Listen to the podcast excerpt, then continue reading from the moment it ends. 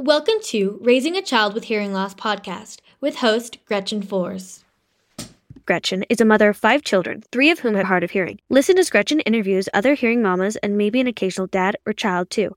Other guests will include people who help children who are deaf or hard of hearing. Thrive, including audiologists, speech therapists, teachers of the deaf, doctors, and other professionals. Due to the nature of this subject, some of the names and identifying features have been changed to protect their identities but the voices and the stories are their own. This podcast is intended for families to share their own personal journeys without judgment.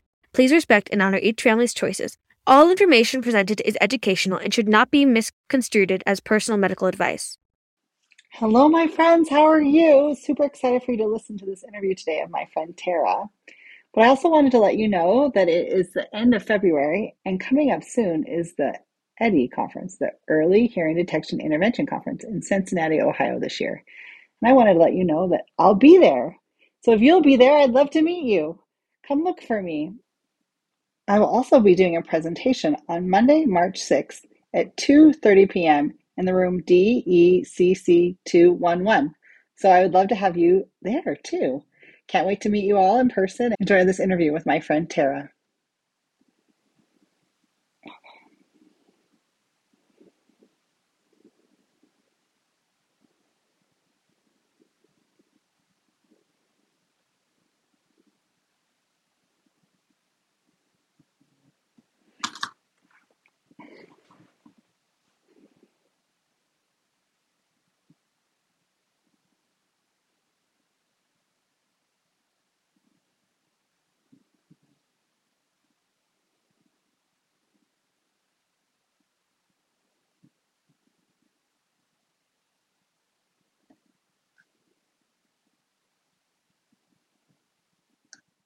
Hey, good morning, Tara. I'm super excited to have you today on the podcast. Why don't you just introduce yourself and um, tell us what you do? Okay. So, my name is Tara Billman. Um, I live in Idaho Falls, Idaho. I have a husband of 23 years and four daughters that range from ages 20 to 11. Um, I mostly was a stay at home mom for a long time until they started going to school. And then I started just some random part-time jobs, but nothing really was meaningful and I that I looked forward to going to every day. And I was really searching for something that I could be passionate about and look forward to going to every day. A couple years ago, my cousin asked me to join a, a group coaching program for women that she was doing. And I joined that after her asking for about a year. And then through that program, I was introduced to coaching and I gained a lot of insight and clarity during that program and decided that this is kind of a world that I wanted to be a part of. And so I decided to become a coach and I joined a training program. It's been almost two years since I started that. And then last year, I took my credential exam and became a certified coach through the International Coaching Federation and started my own business. Um, it kind of took me a while though to decide on my niche. I was doing pretty much general life coaching for that first year, just getting my practice hours in. And then one day I was out for a bike ride and I was just pondering what I needed to do with this coaching credentials. Like why why was I going this way? And and I had the thought that and I had kind of heard it said that you should coach people that were you like a couple years ago because you're a few steps ahead of them and those are the people that you can really help because of your experience. And so i decided that i would coach moms who felt overwhelmed lost and alone in a child's physical or mental health diagnosis because of my own kids um, experiences. I have two that have a bleeding disorder. I have one with tourette's and scoliosis a couple with anxiety one with asthma and just remembering how it was for me when we were dealing with those things and wishing that I had had somebody to kind of support me and help me emotionally through that. And so that's kind of what I want to be for other moms now. Thanks so much, Tara. So the people who listen, audience of this podcast is mostly parents of children with hearing loss who've been diagnosed with hearing loss. And so that is a medical diagnosis. And so if they were to come to you for coaching, how would you help them? What kinds of things would you offer them? So the things that I focus on are kind of like five five pillars that I focus on.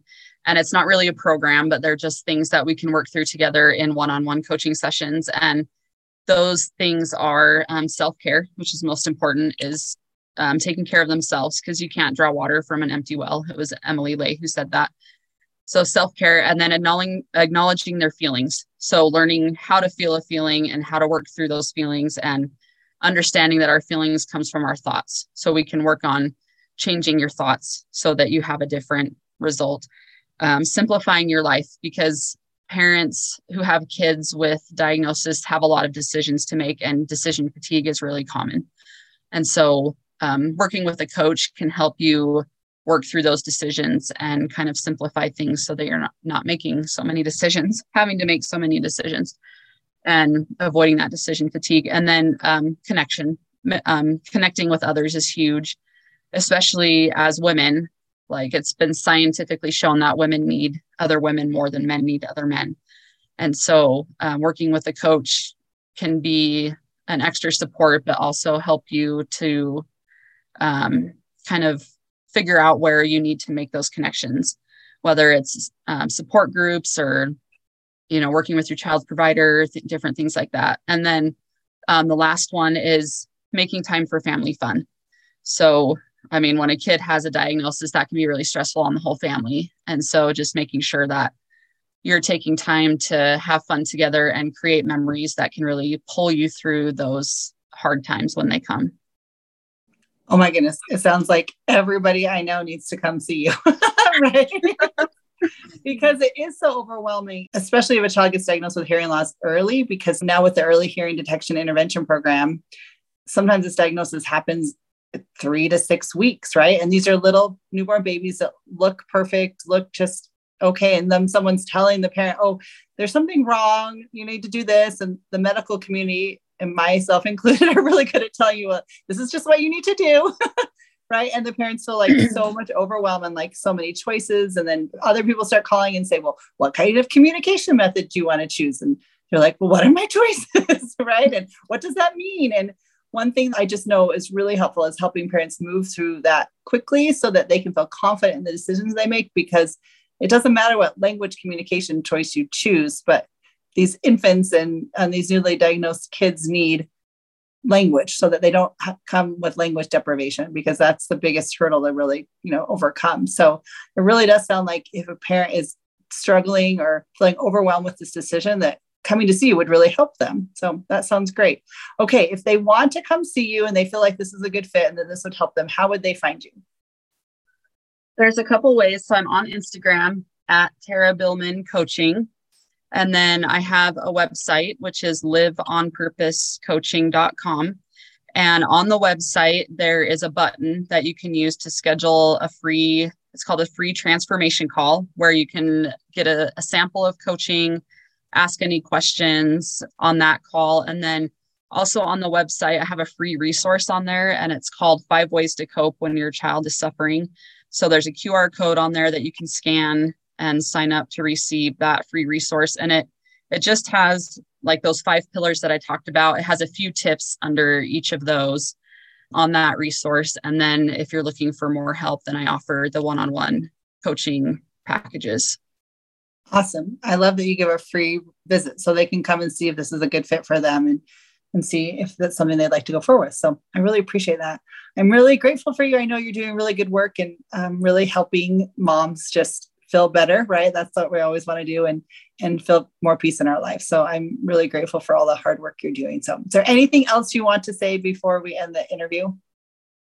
Um, I just wanted to say the thing that I love about coaching, as you mentioned, like providers, they their job is kind of to tell you what to do, but a coach's job isn't to tell you what to do. It's to help you discover those answers for yourself. And so, when a parent comes and they're trying to make a decision, like I just help them come to a decision themselves, and I I don't tell them what to do. And that's what the beauty of coaching is. So if that's if that's what you're looking for, then then coaching is the way to go. Yes, that is a super great point because you actually have no, there's, you know, no ulterior motive, right? Like you're not in any camp. You haven't decided this is the best end all be all for whatever, you know, and I think that's true about medical providers or just providers in general that usually you're doing what you're doing because you're really passionate about it. So you have you have really strong recommendations and why you feel something should happen. But what I do love about coaching is it's really helping the the parent figure out what they want inside themselves. And and i love that coaches usually call themselves mirrors right? Like your job isn't to tell them but just to let them hear what they're telling you back so that that they can make the decision themselves. So that's a really great point. So okay. Yeah. well thank you so much tara. I really appreciate it. And thank you. um, thanks. Talk to you later. Bye thanks again for listening to this episode today and once again i'd like to invite you if you'll be in cincinnati for the early hearing detection intervention conference monday march 6th at 2:30 p.m. to join me in room DECC 211 to listen to my presentation. Thanks again. See you there.